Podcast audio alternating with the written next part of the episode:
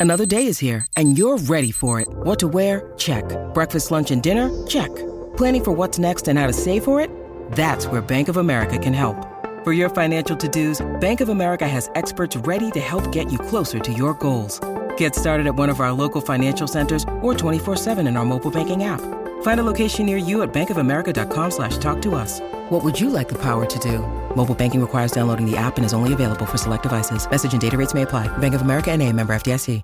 The Action Network Podcast. I'm just about that action, boss. Ready? All right, here we go. From the 10, throwing end zone. Spectacular catch. They're saying it's a catch. Touchdown. You see, most gamblers, when they go to gamble, they go to win. Oh, my God. That's incredible. Big bank, small bank, I like to make money. All right. That is the ultimate kibosh. You want to bet? What is up, everybody? Welcome to the Action Network podcast presented by BetMGM. I'm your host, Chris Raybon, and this is your NFL Week 2 betting preview where we will talk about our favorite sides, totals, teasers, survivor picks, underdog, moneyline dogs, and of course, crack open our weekly Sunday six pack of Against the Spread bets with the help of my co host, the Prime Minister of Degenerate Nation, Stuckey Stuck. What is good? What's up, brother? Uh, good to be back for week two. Usually one of my favorite weeks, overreaction week. Although I think the market's getting sharper in that regard. Uh, it was a good week for us in week one, although I have no love for Shane Steichen and the play calling of the Colts to not get in, get one yard. Anthony Richardson gets hurt. Just run, run the ball. I like you would have ran it in. Every uh, NFL teams always score in that. So not you see him miss the tush door. push too. They tried Yep. to tush push and, and got Yep. stuffed. That's the first time I've ever seen it stuffed. That was a painful one. But shout to Vrabel, the dog god, for kicking the field goal. Oh my down goodness. four. And then luckily the Saints got a first down. So that was the f- fun sweats being back. Uh, My, my biggest headlines from week one were unders dominated. The QB play across the board was really poor, Yep. with a few exceptions. Like just the yards per attempt, historically Six low. point three week one. Six point three. QB rust and a lot of hamstring injuries going into and out of week one. I think both of those things are correlated with just the lack of preseason reps. We always say that preseason doesn't matter. Like, look at, you know, Kenny Pickett to look like a star in preseason, but reps do matter. Road teams continue their success, which has been a trend over the last past five years as home field advantage continues to diminish. But obviously, the biggest storyline of the weekend was Aaron Rodgers lasting four plays, the fewest number of attempts for a week one starting quarterback in NFL history. And of course, it happened to the Jets, who saw something similar happen in 1999 Yep. when they had when they had the defense, the running backs, the wide receivers with uh, Chrebet and Keyshawn Johnson, and they brought in Vinny Testaverde, and he tore his Achilles, I think, in the first quarter. I had him on my fantasy team. I was, and that was back when you know you didn't have like hundred fantasy teams like I do now. Like I had like one or two, and he was my quarterback, and I was just devastated. Uh, that was the end of the Bill Parcells era, and then Belichick didn't want to take the job with the Jets. He did take it originally, then didn't, and then ended up going to the Patriots. But we all know how that ended. We'll get to that game and just Yeah. some foreshadowing. This is the worst, the ugliest three picks I've ever had in the Sunday six pack, so I apologize in advance. All right, let's uh, start it out with some Thursday night football. It's not the best game, but it's the only game tonight. Let's bet Thursday Night Football.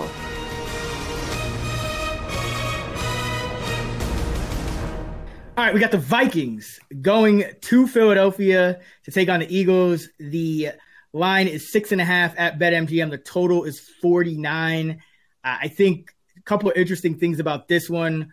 One is that, you know, shouts to Sean Koerner and Nick Giffen, our guys uh, with the luck rankings. Minnesota has the biggest luck gap of week two. So they got pretty unlucky uh, in that Bucks game. And uh, also, as you and I were talking about, you pointed out that uh, Nakobe Dean, who was already replacing, uh, you know, stepping in for linebackers that they lost, rocking the green dot, he's going to be out as well. So uh, on a short week, that could pose some issues uh, for Philadelphia. What are you thinking here? Yeah, because then you had Chris Ellis came in and he was horrendous. Um, it's either him, maybe Reed Blankenship gets the the green dot, but you also have to consider Fletcher Cox got a little banged up, and these things are important on a short week. And James Bradberry, the most important, like when you have a concussion on a short week, you're pretty much never going to play, and that's big against this Vikings offense because they have like a more explosive number two wide receiver who I liked what I saw from last week in Jordan Addison. And this is like a Justin Jefferson, who for my money is the best receiver in the NFL, revenge game. Like he got shut down last year in Philly against Darius Slay for the most part. And he, I'm sure, is going to come out with a vengeance here. We'll see if uh, Slay shadows across the field, which is more likely now without Bradberry. You're going to get a lot of Josh Jobe, which it's there's a lot of moving parts for this defense, which was already weak up the middle. I do I do have to say Jalen Carter was dominant. I think he had eight pressures for the Eagles, which is a little bit of a concern against the Vikings' interior offensive line. Um, and because the, and the Vikings' offensive line is dealing with a couple injuries as well. But if you know, when I look at this game from afar, and it is Thursday night, which always makes me a little skittish. Just there's like a lot of rust, and these primetime games, but these primetime games have been going under at a crazy clip. Oh yeah, which I think has given us a little value on this number, and the fact that the Vikings only scored 17 points last week, but they should have scored more. They had 370 yards and averaged six yards per play. They were moving the ball up and down the field. They just kept turning it over. I think they had a couple f- fumbles in in the red zone, so the offense actually looked pretty good. And then the Vikings defense, as we talked about last week, we expected Brian Flores to blitz a ton. He's that's his mo. He's a very aggressive coordinator, and he did. He blitzed uh, on forty eight percent, forty seven point two percent of Mayfield's dropbacks. Last year, they under Donatell they blitzed twenty one percent. So he more than doubled the blitz rate for the Vikings, which makes sense. That's his what he does, and you have to mask the horrible secondary on the back end. So eh, there's two things here. One, Mayfield really struggled against the blitz in the first half, but then really got a hang of what the Vikings were trying to do. There was even talk of like him knowing the signals. And then in the second half, he went seven of eight against the blitz with a touchdown. I think he had a long touchdown pass, and then he had a, a game sealing third down pass against the blitz as well. And what's going to happen when Flores does this you know, now you're going up against an even more potent offense with a quarterback who's even more mobile and Jalen Hurts, and obviously a much better offensive line. But this Vikings defense is it's so bad on the back end, and you know that they're going to play aggressive to mask it. You know Floyd's going to do that, so they're going to give up a ton of explosive plays. That's just what's going to happen this year uh, against really competent offenses, and that's really what you want for an over. You don't, you know, teams marching methodically down the field. So I think both passing offenses can have a lot of success downfield with explosive passing plays, which would lead to an over here. So yeah, Eagles defensive injuries, Eagles offense against this uh, aggressive Vikings defense with not much on the back end. You also Flores doesn't have much prep time here, and that's one of the that Vikings really going to rely on Flores is like game planning and scheming for opponents. I think they're at a disadvantage in that aspect as well. So I think all of those things lead me to a rare Thursday night over. This is definitely going to be one of your most disgusting uh, podcasts, pick wise, all all all across the board. A Thursday night over. We'll see what happens this week, but yeah, I, I do agree with you on. I think that loss of Nakobe Dean, you know, wearing the green dot, that that that can go overlooked, especially on a short week. I think that that is going to be key. And Minnesota left a lot of points out on the field. I do think the over is the play. I would not feel comfortable laying the points with Philly, Vikings, one of the most unlucky teams, and Vikings. I wouldn't be surprised if they they won the game. So, um, don't really want to touch it, but I'll be rooting for you on the over.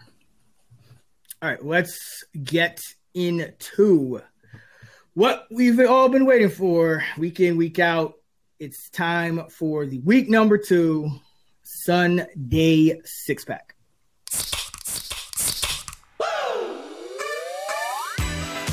Thirsty for action? Let's crack open the Sunday six pack. All right, uh, six pack went four and two as we mentioned last week. Would have gone five and one if Indy uh, could get that first and goal, first and goal at the five, second and goal at the two, and somehow they don't score. Brutal, but uh, still a good week. Uh, I'm up five four. Hit the total. You didn't. You have first pick. Where are you going? All right, I said it's going to be ugly. I did consider the Chiefs for what it's worth. We'll talk about that game later. Passing on the Chiefs and for my first pick. So look, it would have been nice. Hey, we're backing Patrick Mahomes under a field goal. Nope. For my first pick of the week two Sunday six pack, I am going with the New York Football Jets plus nine and a half against the Dallas Cowboys. Yes, I'm backing Zach Wilson, who I've thrown under the bus countless times. I like this bet for two reasons. I'm showing a little bit of value in the number. I make this just a tad over a touchdown. But there's a couple things I think working in the Jets' favor. Number one, you're catching over a touchdown in the NFL with a super low total, which is always going to be intriguing. And getting this Jets rushing attack and their defense, when you can get this defense, which is showed once again, it might be the best in the NFL, going up against another team that can also make that case catching over a touchdown, it's always going to catch my eyes. Additionally, look, Aaron Rodgers is a huge loss. The market has adjusted what close to a touchdown here. There, I had questions about Aaron Rodgers coming into the year, so uh, we didn't know it wasn't necessarily prime Aaron Rodgers we've seen over the past two seasons. I only have him worth you know close to about four and a half to five points this year. There's also just a psychological factor of the Jets. Everyone has written them off, right? Now you're going in on the road into battle with a you know superior team. Everyone is saying your season's over. This is that you know it's kind of like you see this in the NBA when your star is out and everyone steps up. But this is like the type of game where everybody steps up. And I think you see just a spirited us against the world Jets effort. Happy to take you know, nine and a half with this defense last week, you know, I know that the Cowboys' love is at an all-time high. We what did we really learn though? We knew their defense was going to be dominant. It's been a top three defense the past two years. They also, you know, they had a punt, uh, blocked field goal for a touchdown, a pick six, and then that game just got out of hand against an overmatched Giants team. There's still some questions about this Dallas offense. The offensive line isn't at 100%, which could be a problem against this nasty Jets defensive front. So I'm taking the points with Zach Wilson. I'm sure I'll regret it, but let's go to war. Was not sure. I mean, I was not sure if you were going to go that way just because of Zach. Like I knew that was, I knew the the Jets were a Stuckey pick, but I know you've been trying to not back Zach lately, so uh was wondering if you were going to do it. But maybe yeah. they use their punter and uh, quarterback, and uh, it goes well. But this has the potential to be a really low scoring game. Like I, I would also look at the under. I think you might uh, have yeah, something, have something on that, that, later. Yeah, so but that makes the the points even uh, more intriguing and appetizing for me. So yeah, show a little bit of value. I like the spot. Everyone has just out written the Jets off, and um, I think the Jets can have some success running the ball, and that defense is going to keep them in most games. For my first pick and the second overall of the week two Sunday six pack, I'm gonna get pretty ugly myself here and go with the Seattle Seahawks plus five and a half at the Detroit Lions. Uh, the Seahawk team that what they do just five straight three and outs in the second half uh, last week. They were up 13-7, and then it just all went downhill. Uh, still might have tackle issues, but I think this is too many points uh, against this Lion team, even on long rest. The biggest thing for Seattle last week wasn't even their tackles it was that they couldn't handle Aaron Donald. Uh, Damien Lewis, I believe he had a 7.9 PFF pass blocking grade. That might be the lowest grade I've ever seen them give. Aaron Donald got one sack, four hurries, five pressures in total. Uh, I believe they all came on Lewis. Uh, you know, he just dominated uh, the Lions. I like, you know, Hutchinson on, on the edge, but uh, they don't have the same you know, no one really has the same type of player as Aaron Donald on the interior. So I'm not as worried. And let's remember, let's not forget Seattle last season when the hype was kind of building with Detroit. Detroit was favored by more than a field goal at home, and Seattle went and rolled up 48 points on them. and, and snuck out 48-45. But Seattle was up most of that. You know, that game was a little. Uh, the score wasn't that close. Uh, I think Detroit scored late, but uh, I think Seattle still has enough here to, to keep it close with Detroit, if not win this game. You know, they still have talented players at the skill positions. Uh, Geno's still not going to make a ton of mistakes. You know, I, I, thought Seattle was one of the more unlucky teams, uh, and Detroit was one of the luckier teams last week. You know, our luck rankings uh, agree this is one of the four games with a luck gap of over 100%. Uh, and the luck differential in terms of rank between the two teams is 24. So, um, you know, our, those that signifies a, a, pretty high against the spread hit rate right there as it is. But uh, I just look at the Seattle team and I don't see that big of a gap. Even you know the tackles, yes, they were, you know, they're solid and they they were for rookies. You know, they exceeded expectations. But let's not act like these are elite tackles uh, or anything like that. And you know, one of the backups for Seattle came in last week and did fine. I, I, think I think the issue is more on the interior. I don't think Detroit is going to pose that same kind of issue. And also, you know, Sean McVay, division game last week. You know, all all offseason to prepare. Uh, it just painted Seattle, I think, in the worst possible light. But this is still a team uh, I think that still has some talent. Um, you know, and I, I, still think they can win a shootout uh, in this game against Detroit if they have to. But you know, Detroit for all you know all the hype and you know I was on them week one against Kansas City, but I mean you put up 21 points against Kansas City in 14. a game. Huh? Well, yeah, really, 14 on offense, right? 14. You get you get a handed a lucky pick six, uh, and that's with Chris Jones out. That's with all offseason to prepare. You know, that's with no one ever have seen having seen film on what you're going to do with Jahmyr Gibbs you know, the hype, it's just, there's too much hype with this Detroit team right now. Um, so let's go Seattle plus five and a half. And if you want some trends, uh, I mean, this is week two. This is classic overreaction week. The teams that looked great, you know, Detroit beats Kansas City. Uh, those teams tend to struggle. And then teams that looked terrible, like Seattle did, tend to do well. So uh, let's see. We have a week two dogs off a loss going against a favorite that uh, was a dog in week one 47 and 25 against the spread since 2005 uh, 65% uh, you have week two road teams off a double digit loss since 2005 36 and 21 against the spread 63% uh, week two underdogs plus six or less uh, that didn't cover in week one, 64% against the spread since 05 at 58 and 33. I mean, the, the trends are endless here. This is how you bet week two. You find a team that, uh, you know, the public is down on or that struggled, that there's not really as big of a gap. I mean, I don't, I don't think the Lions should be laying five and a half, six against many teams. Not yet. Uh, give me Seattle. Yeah, another one. Week two favorites of over a field goal after winning as a dog in week one which applies to the Lions and Bucks this week, are 38.5% over the past uh, 25 years.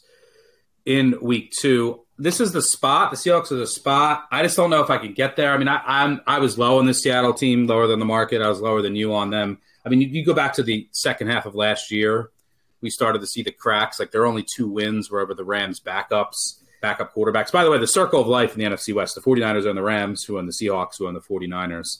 So that rang true again. But yeah, the Lions are off a, a, pretty fluky win. They do have extra rest, but I'm just worried that Seattle might be a fraud. Their deep could take a big step back. You know, but if you're missing both your tackles, they signed Peters, Jason Peters, was what 41. But in the first half, you take all those offensive line injuries. The first half, the Seahawks against the Rams, by the way, the Rams have horrendous defense. They scored 13 points. They had 10 first downs. They averaged five and a half yards per play. EPA per play positive 0.12. The second half, where they didn't have their starting tackles, no points, no first downs, 0.9 yards per play, negative 0.754 EPA per play. That is horrific. So I agree. Seahawks are the spot.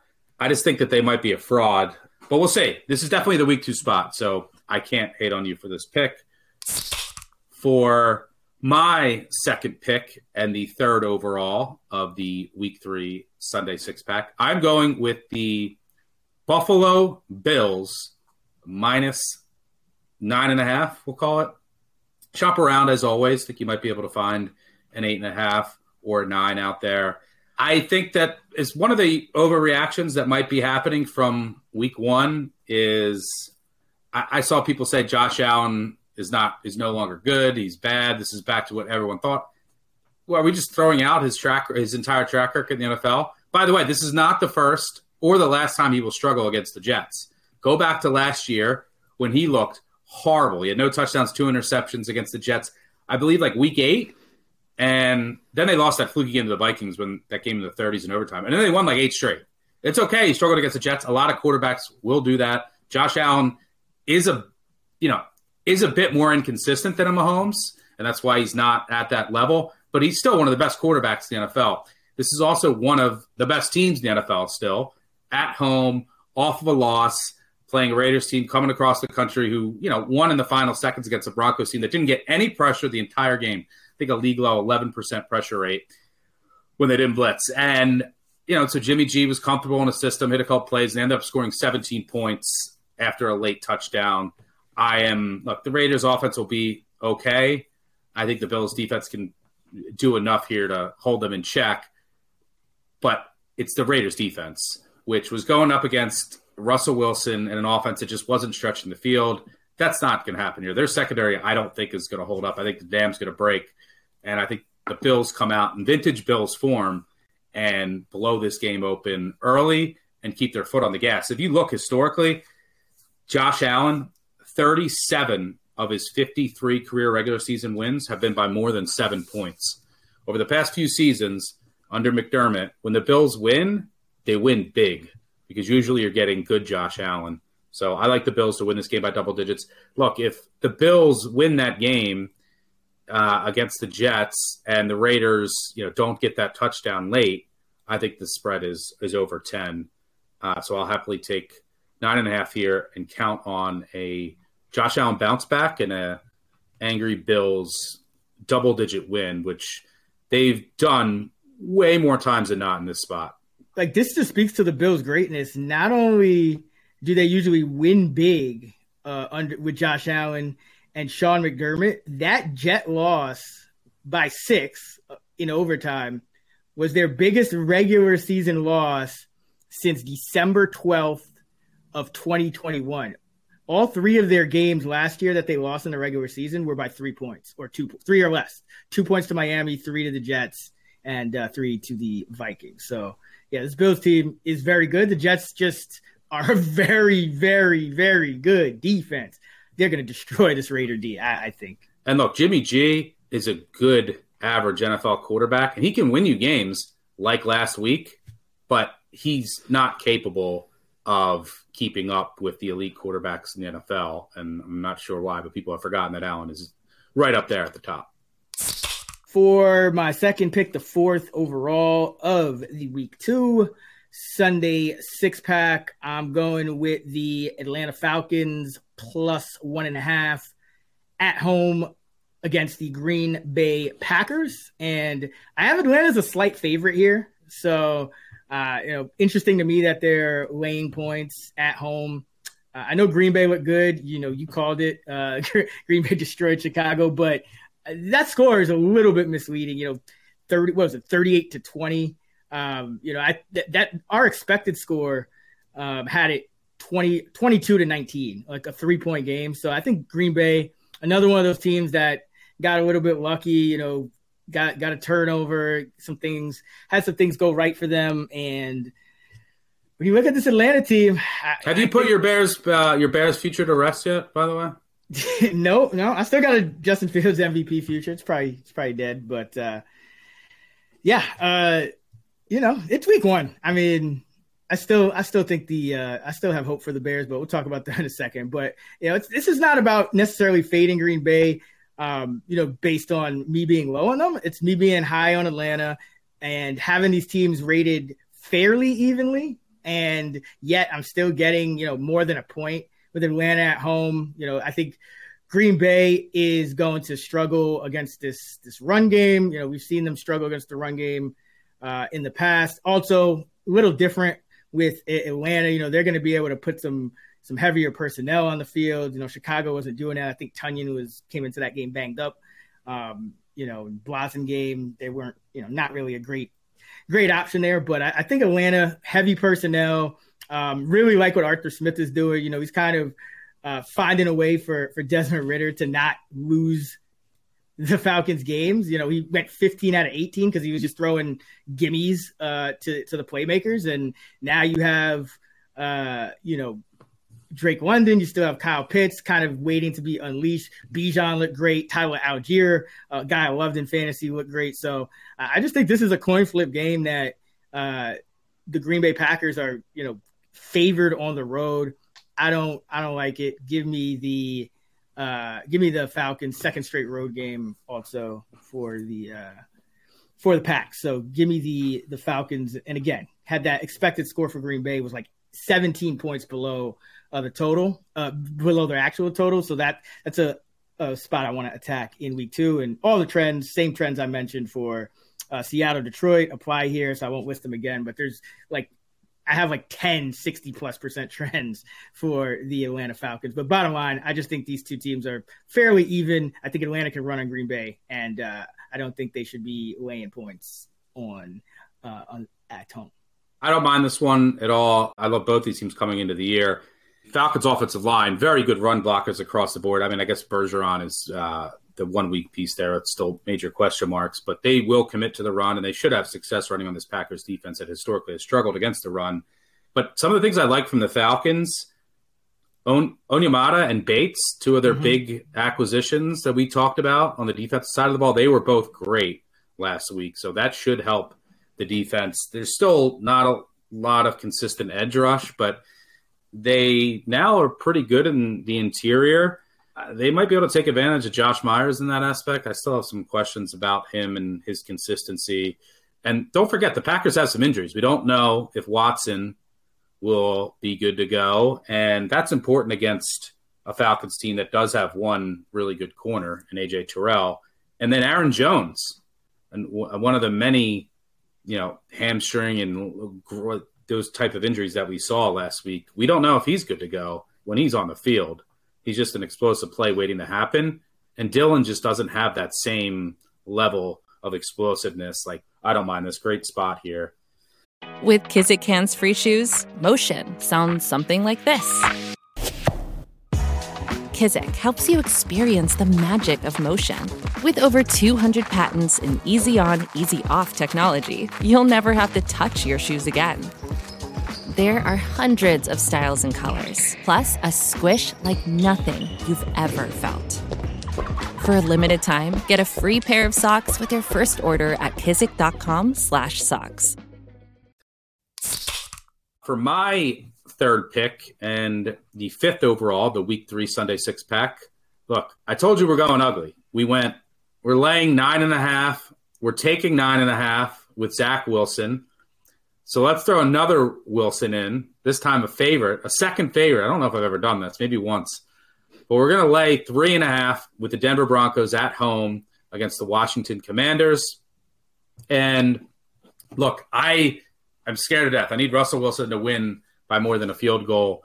But I think this is a really good spot to, to back the Broncos, who have historically been good early in the season at home in altitude uh, in the first couple weeks of the season. But you're basically laying the same price that you were last week against the Raiders, and I had the Raiders power rated a couple points higher than Washington. And I watched earlier this week, I watched that entire Washington game because Sam Howell took six sacks. I'm like, how the hell did you take six sacks against this Arizona defense? Last year, uh, JJ Watt, I think, had like half of their sacks, and he's no longer there, obviously. So I watched the game. Howell was so indecisive. Wasn't even all on the offensive line, which did struggle but so indecisive, holding the ball way too long, uh, which just led to mistakes. And it, even when Arizona wasn't generating a pass rush, they were able to get to Howell. And that's important for this Broncos defense, which generated no pressure last week. I expect their defense to come out with its hair on fire after that performance last week. But they don't even need to generate a lot of pressure. How I, I just don't think he's ready yet. And the market is rating him too highly from what I've seen.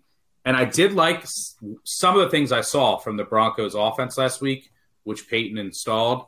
He went so much more heavy play action this year than he did last year. a lot of you know extra protectors in there, and Russ was really efficient. Now the missing piece, there was no explosiveness, but he didn't make mistakes. He was really efficient, just you know nickel and diming down the field.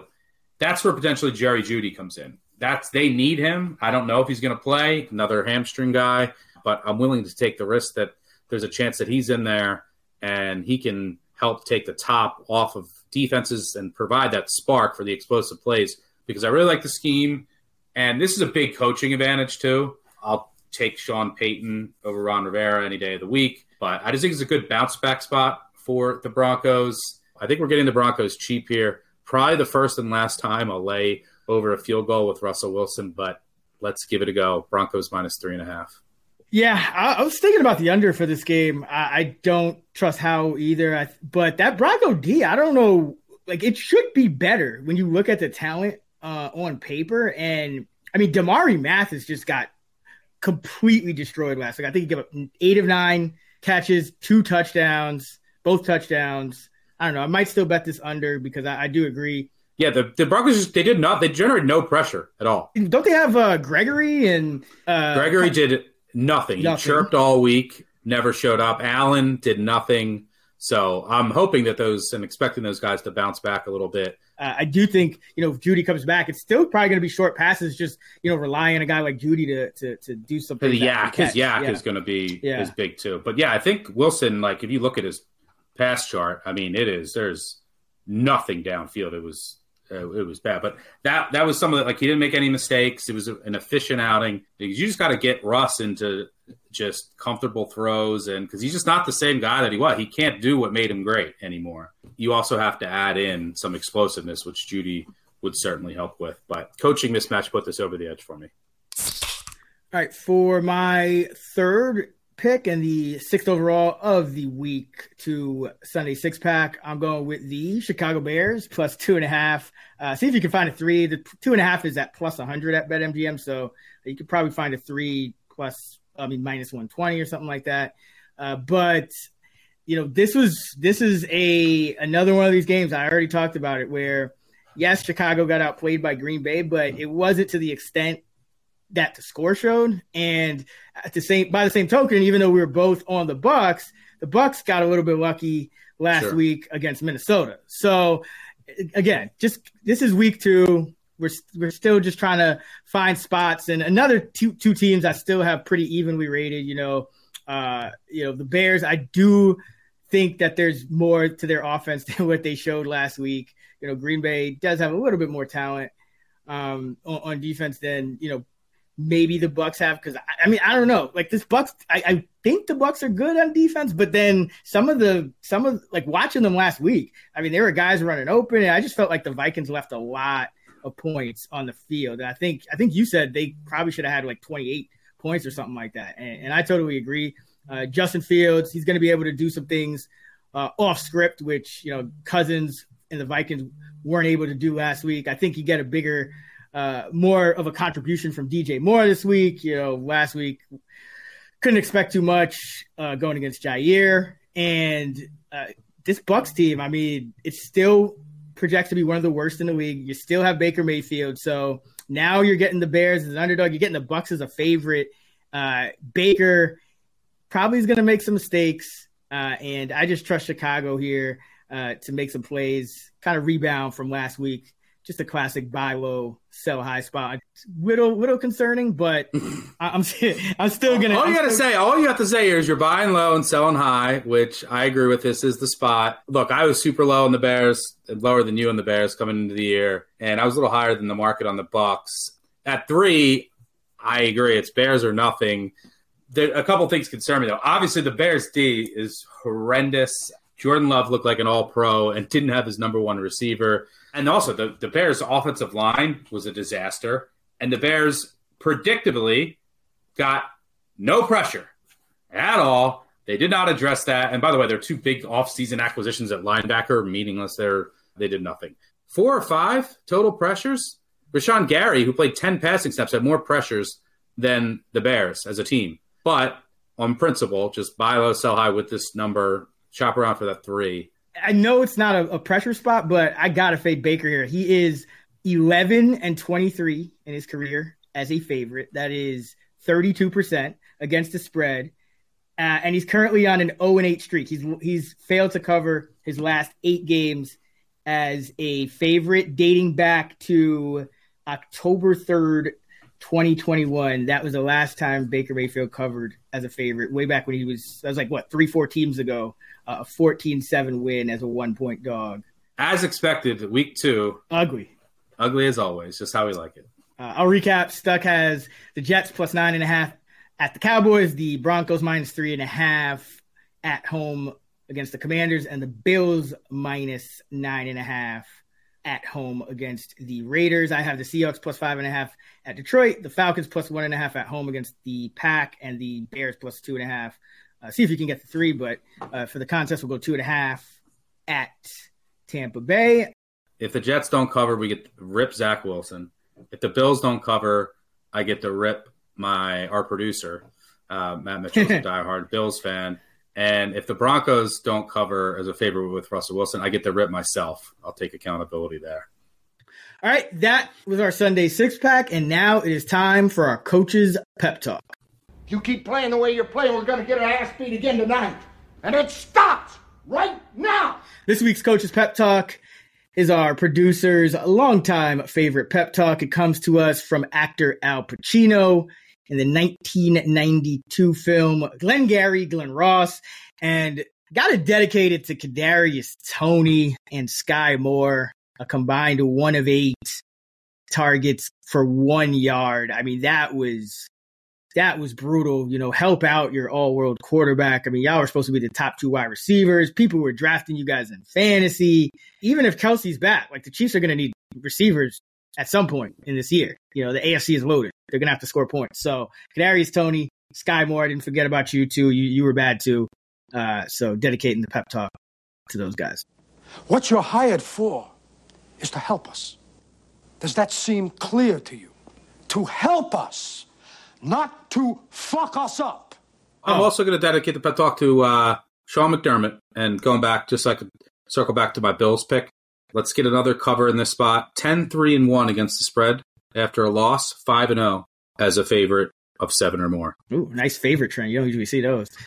Uh, all right, Stuck. Uh, you and I know more memories are made when you're there for live NFL action. And when you need tickets, Ticketmaster has got you covered as the official marketplace of the NFL. Ticketmaster gives you more ways to find your perfect seat. Their interactive seat map gives you 360 degree previews of your section to make sure you have the best view of those pivotal plays. And if your plans change, Ticketmaster gives you more flexibility to sell or transfer your tickets. Plus, mobile tickets make getting in on game day a breeze. And you can even customize your Ticketmaster app to rep your favorite team's colors. Find tickets today at Ticketmaster.com slash NFL. Let's get into our favorite total of week number two said I was thinking about the Broncos Commanders, but could be some turnovers there, and I'm not sure what's going on with Jeudy, and a little worried about Mathis and that lack of a pass rush for Denver. So I'm going to go with the Jets Dallas under 39 and a half. Both of these teams are popping in our luck rankings. The Jets scored about four and a half points more than their expected score, and Dallas was about 13 higher. As you mentioned, Dallas got the the blocked uh, the blocked field goal. Dallas got the the pick six. So uh, a lot of a lot of things kind of went right for Dallas to put up that 40. But I think the important thing for me is the Jets have shown it against the best. You know, they can shut down Josh Allen. Uh, you can shut down pretty much anybody this side of Mahomes. And on the other side, that Dallas defense is going to be a nightmare for a guy like Zach Wilson, who still struggles to make decisions. Uh, I think what we started to see last year with Zach Wilson was uh, you're just going to go super run heavy. Uh, yeah, and you're going to kind of try to hide him. The Jets can do that. Dalvin Cook, Breece Hall looked really good. But uh, even with Breece Hall and that running game, I do think there's a little bit of value here uh, on this under in the sense that Breece Hall popped a, yet another long run uh, was it 83 yards, I believe it was. But outside of that, the Jets' run game really didn't get much going. And the Cowboys, I don't think they're as good of a run D as a pass D, but I think they're going to be able to load up a little bit. You know, they have guys on the outside that are going to be able to cover and they're going to trust and they're going to be able to get pressure on Zach when they need to. But uh, that Jets line, I, I think that's a real concern. The yards before contact, Breece Hall had negative yards on average before contact. He had all, all of his yardage was him breaking tackles and making plays. And you can't, you know, he's a very talented guy, but you can't always rely on that. Uh, Dalvin Cook averaged just two and a half yards per carry, only about uh, under a yard before contact. So uh, this Jets run game might be a little bit stifled, but uh, more so, I, I just think this Jets defense is going to be able to to to lock down Dallas in a way that the Giants just couldn't do because their offense um, and their special teams just put them in a huge hole, and, and, their defense is nowhere near as talented. So give me this under uh, 39 and a half Jets Cowboys. I'm expecting like a 16 10 Dallas win 13 10, 16 10, something like that. Uh, you'll probably cover with the Jets. And uh, uh, I'm not expecting this game to get anywhere close to, to 40 points uh, with these two with these two teams. And remember, Dallas not going to be as fast as pace as they as they were under Kellen Moore either. So that also helps. Yeah, I also think both coaches are going to approach this game with kids' gloves from a play calling perspective because they're going to say, so the, the Jets are going to say, look, we just can't turn it over, right? We got to mm-hmm. rely on our defense, shorten this game. And the Cowboys are going to say, let's not make a mistake that, because we're playing Zach Wilson and we can win this game with our defense. And by the way, my prop last week for when I wrote up Cowboys Jets was Dak to not throw an interception. I thought that there was it was priced too high just because of the offseason narratives. But Dak came out a bunch, had a bunch of quotes saying like, "I guarantee you, I'm not going to throw whatever this amount of picks. And um, that was a big focus. That's on his mind early in the season. So I think eventually he's going to open things up, and last week he didn't have to. But I think early the season, he's going to be a little more hesitant to make those riskier throws and be a little bit more conservative overall. So I think that this game just screams defensive rock fight. Two of the best defenses in the NFL. Could be by the end of the season, these could be one, two. I, I, agree, I agree with you here. I'm actually going to go with an over for my favorite total of the week again. Two in a row. shocking. Yeah, last week I, I ended up getting 43, waited on the 43. It was a mistake. Uh, I mean, Grant, one, Andrews was out, which was huge. The Ravens lost two starting offensive linemen. The one thing I underestimated was just the Texans, and we'll talk about that game, but their offensive line, you know, they're down to their, you know, they even lost Fant during the game, but they're down to their third center, their second guard, their third tackle. And in that offense, that you know, it's a, a Shanahan offense. The hardest thing to get right is the offensive line in that scheme, and it's obviously going to take some time under Bobby Slowik. So, and, and that showed up on the road with a rookie quarterback. So the Texans just couldn't take advantage of Humphrey being out, and they were under pressure a ton.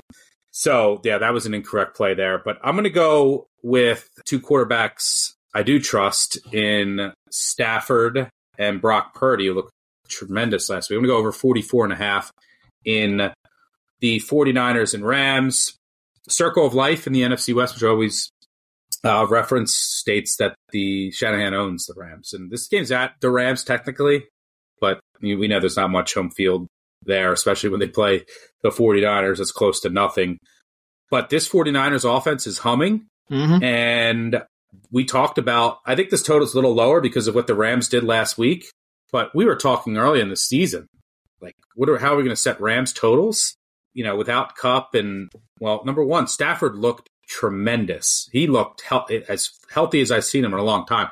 Some of the throws that he was making, and Puka Nacua was awesome. Uh, they were going downfield, and that's how you have to attack this 49ers defense. That's where they're vulnerable is downfield. They give up explosive plays. Their weakness is in their secondary.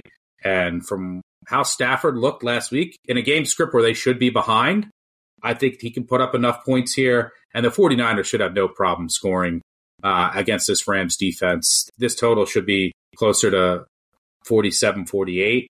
With the way the 49ers offenses looked, they should get to 28. Since Purdy's taken over, they get to 30 every game. And do I, I need Stafford to get to 17? Yeah, I'll take that. Give me the 49ers Rams over. Yeah, I'd be interested in the Niners team total possibly as well. Um, because yeah. if, if one side does you know, come back down to earth, it's going to be the the Rams. You know, uh, not going against the Seahawks defense this week. Uh, here's the here's the point totals for the 49ers since Purdy took over. They scored 30 last week against the Steelers, 33 against Miami, 35 against the Bucks, 37 against Washington, 37 against the Raiders, 38 against the Cardinals, and 21 against Seattle. I mean, they are e- they easily cleared 30 in every one of those games except for one on a Thursday night game. Yeah. Niners team total is 26 and a half at BetMGM. So interesting. Oh, I like. Yeah. Stuck is going Niners Rams over 44 and a half. I'm going Jets Cowboys under 39 and a half. Now it is time for our favorite teaser of the week. Oh, yeah. Six point teasers.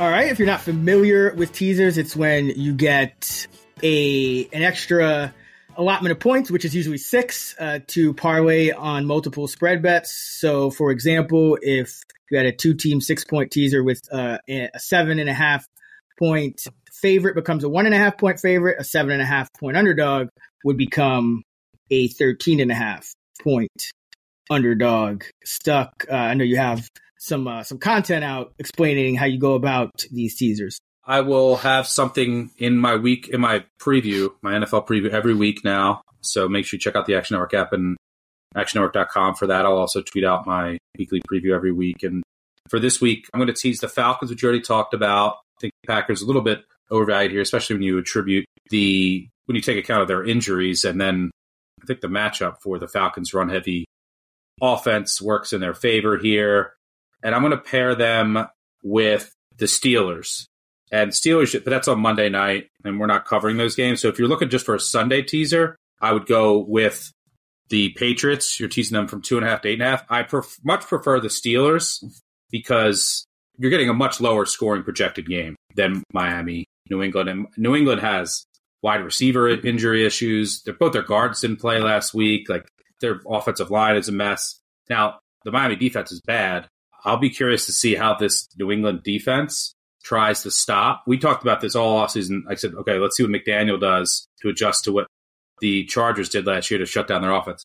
The amount of different motions, pre snap motions that Tyreek Hill used, most on the same side of the field. Like, so he's not going to the other side of the field where you're prepared for it. Some going into the backfield coming out. I mean, it was amazing to watch, and he was unstoppable uh, with his with all of the motion that they were utilizing. Curious to see the game plan Belichick comes up, but just simple math going from uh, two and a half to eight and a half there, and then getting the Falcons over a field over a touchdown. Don't mind it. A lot of these uh, one and a half, two and a half spreads this week. Uh, I'm going to actually tease the Niners down from eight and a half to two and a half. Uh, Kyle Shanahan has won his last eight regular season games against Sean McVay. Did lose a, a playoff game in there, but eight and one, if you want to be specific. All time, including the postseason, Shanahan is 10 and three against the spread uh, against McVay. And uh, of those eight, you know, consecutive regular season wins, three of them came by a field goal. So I'm not underestimating the Rams here because, you know, we've seen Sean McVay kind of come out with a great game plan uh, and kind of get more, you know, do more with less. Uh, last week, uh, obviously got some help as well, but uh, I still feel confident in the Niners to continue this domination. I mean, I, I just think they look really good. I, I'll tease the Texans plus one and a half is the number. I'll tease it up to seven and a half. Uh, you know, you and I both, I think, entered the season higher on the Texans than the Colts. Maybe the Colts eke this out, but uh, I have a hard time seeing them blow the Texans out. Uh, in this spot at home for the Texans, uh, I think this Texan defense is is pretty solid, and I, you're gonna start to see some mistakes from uh, Anthony Richardson, and uh, you already saw him take a, a big hit. So we'll see, you know, how he kind of reacts this week. But uh, overall, I, I, like this Texan team. I think it's a better team overall than the Colts. So I think Texans in general, this is going to be a team that probably is pretty feisty all year, even if they don't win uh, many games. So I'll, I'll tease them up to seven and a half along with the Niners down. All right. So Stuck has the Falcons at uh, seven and a half, the Patriots at eight and a half, and I got the Niners minus two and a half, and the Texans plus seven and a half. Before we get into our underdog moneyline parlay, as a reminder, the Action Network podcast is presented by BetMGM. Use bonus code ACTION when signing up to get $1,500 paid back in bonus bets if your first bet loses. For new users in Arizona, Colorado, Illinois, Indiana, Iowa, Louisiana, Maryland, Massachusetts, Michigan, New Jersey, Ohio, Pennsylvania, Tennessee, Virginia, West Virginia, and Wyoming. Terms and conditions apply. Must be 21 or older. Gambling problem? Call 1 800 Gambler.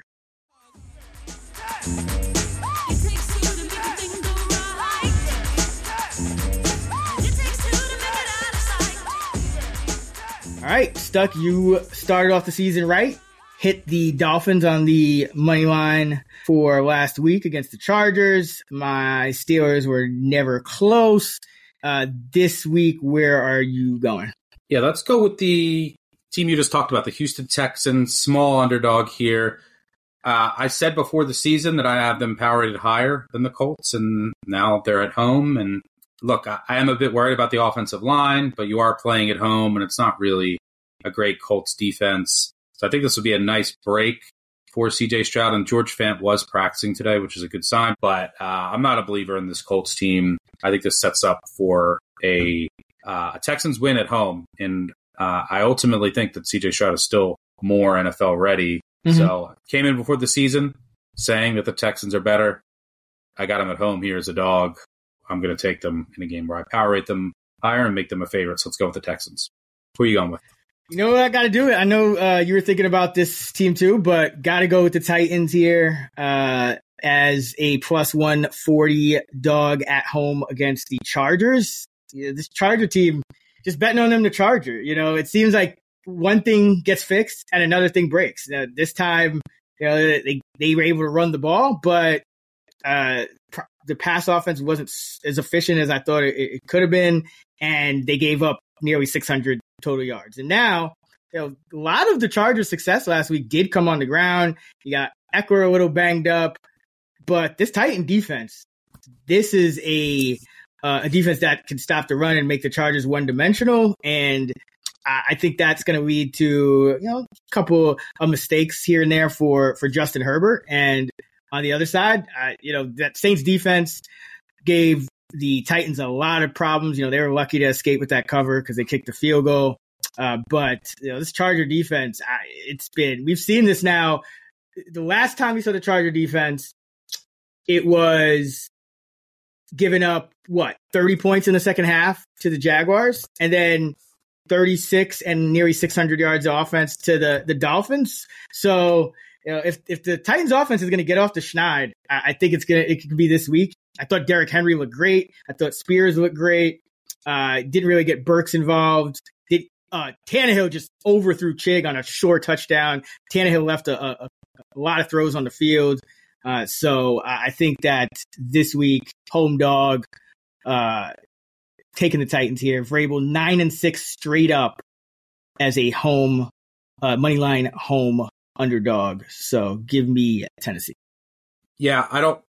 I like this one. It was the other one I considered. Um, the Ekeler injury is pretty uh, worrisome for sure.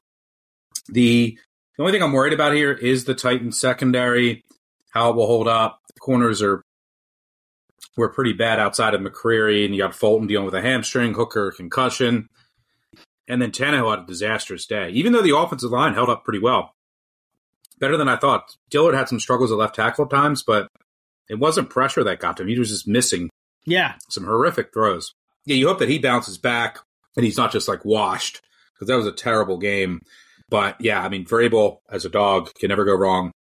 For what it's worth, he's 23 9 and 1 against the spread, 72% as a dog of three or more, covering by an average margin of 6.1 points per game. So, uh, yeah, let's go with a little. And oh, by the way, teams that are dogs that have, between teams that are 0 and 1 in week two have historically hit at a 63% clip. So yeah, let's go a little AFC South moneyline underdog parlay with the Titans and Texans. You parlay those two together. You got the Texans at plus 105, the Titans plus 140 at BetMGM. Uh, just under four to one odds when you parlay them.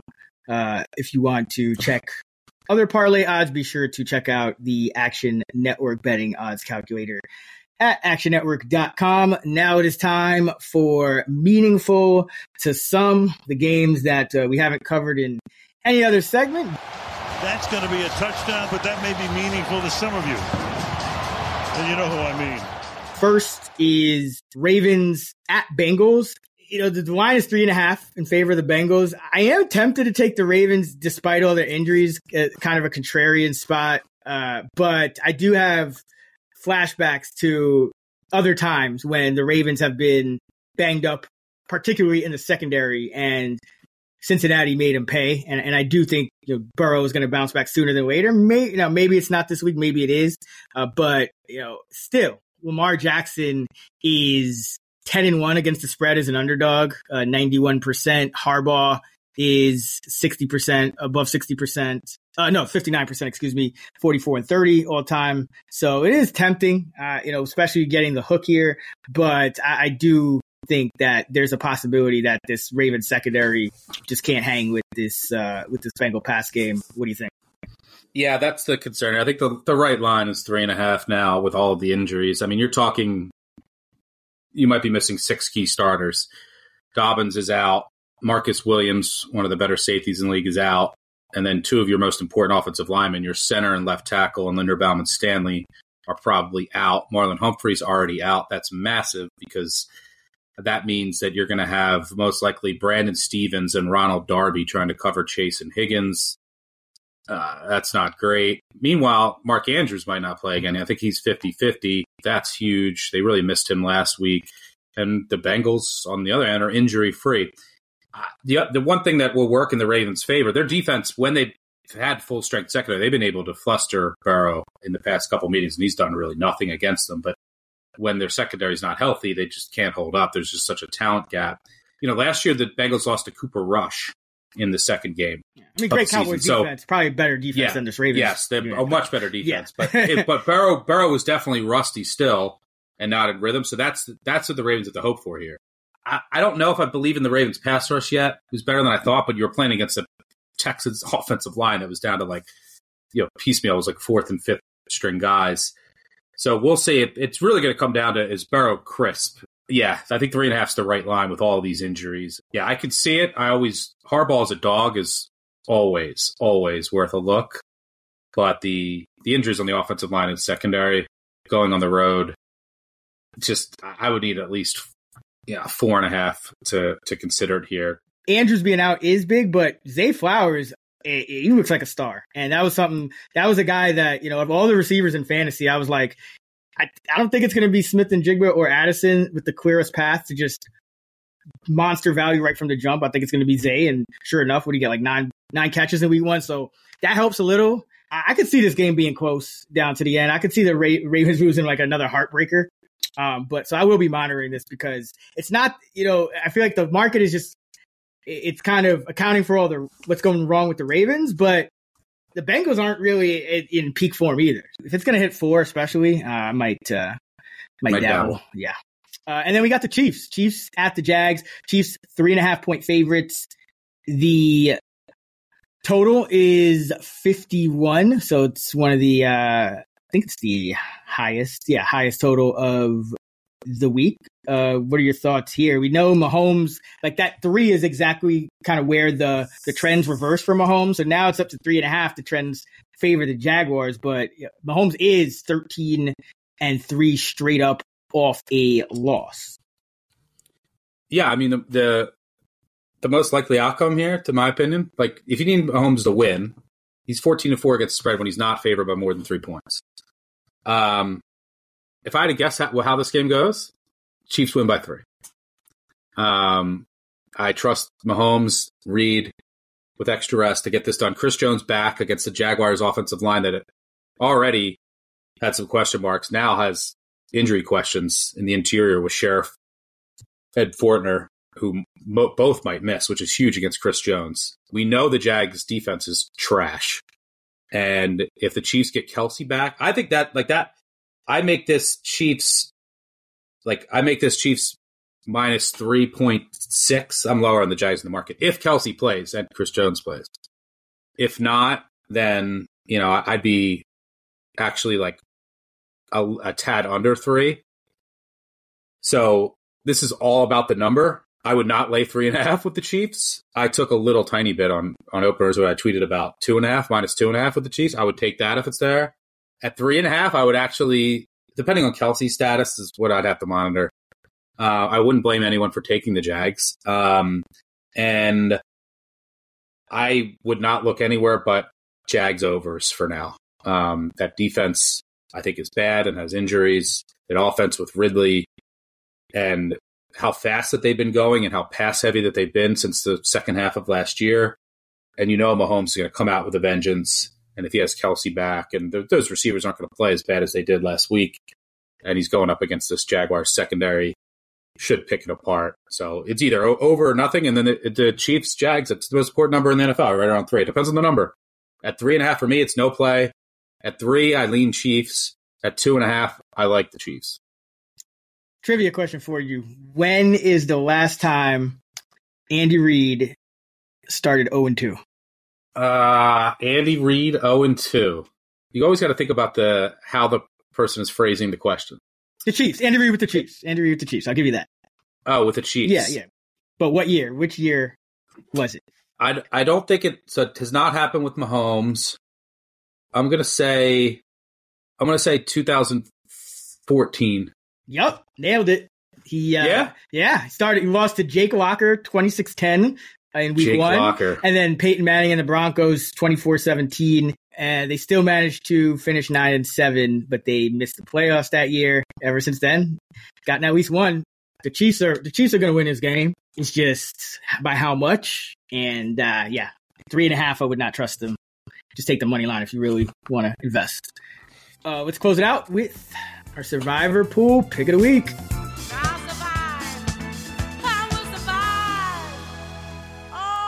The Survivor Pool Pick of the Week. All right, this is uh this is an ugly week. Where are you going this week? This week, I'm getting a little risk. I'm getting a little riskier. I think it's a good week to do that. Like uh, the, the Cowboys and the Bills are the obvious choices, but I want to save them for later in the season. So a team that's a favorite that I think is going to win, that I actually took bet as a favorite.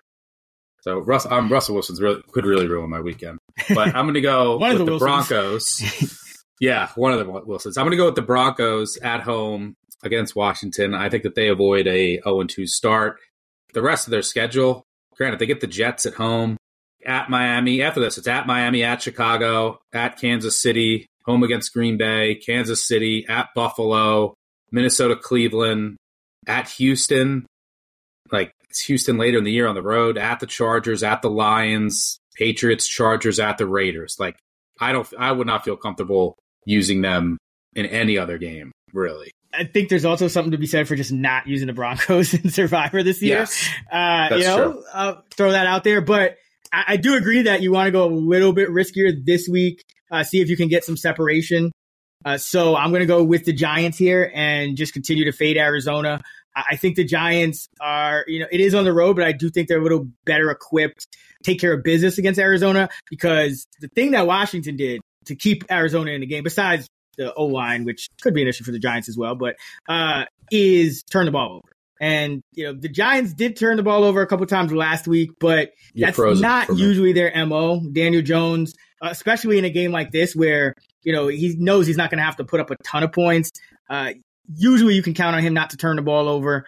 Uh, and when I look at this Arizona team, I mean they got three turnovers from from Washington, so they had a plus one differential, so they kept it close. But Josh Dobbs averaged four point four yards per attempt, and you say, okay, well Washington's defense is good, yeah, but for his career, Joshua Dobbs averages five point one yards per attempt on 115 pass attempts. So I I'm just not really expecting anything from him offensively. So uh, hopefully, you know, maybe your Jets surprise the Cowboys or uh, or something like that. But uh, I, I, like taking the Giants as shorter road favorites here and, and get against still what I think is the worst team in the league. Yeah, Giants schedule the rest of the way is brutal. And by the way, sometimes there's like you could look at trends because I'll mention this trend a lot.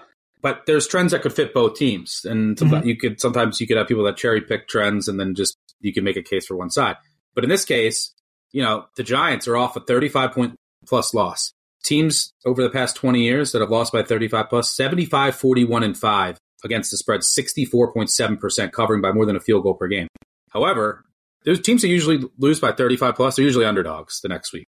When they're laying over a field goal they're only 8 and 9 against the spread. Also teams off a shutout loss 58% against the spread over the past 30 years but just 23 and 24 against the spread as a favorite and as i mentioned before week two dogs between 0 and 1 teams 47, 25, and 3 against the spread, over 65%, which applies to the Titans, Cardinals, and Texans. So, you know, Giants off of a shutout loss, off of 35.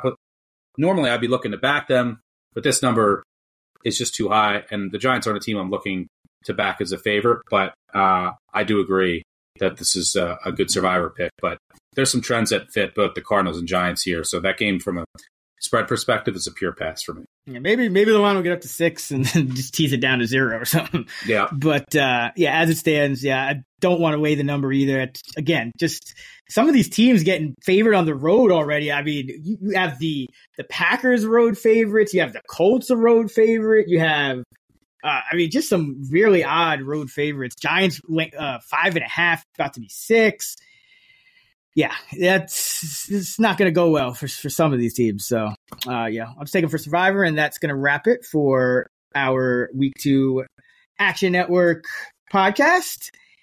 Thank you for listening. We'll be back Thursday all season long. As a reminder, our friends at the Favorites podcast still have 117 grand up for grabs in their free weekly NFL Pick'em contest. Sign up is still open. Favorites.actionnetwork.com. That's favorites.actionnetwork.com.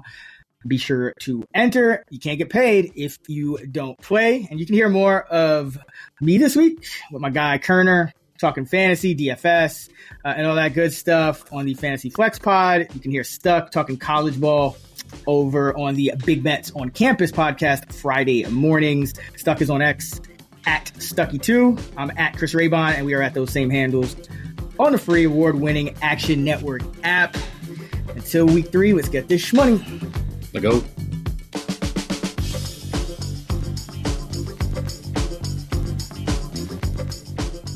Action Network reminds you please gamble responsibly. If you or someone you care about has a gambling problem, help is available 24 7 at 1 800 Gambler.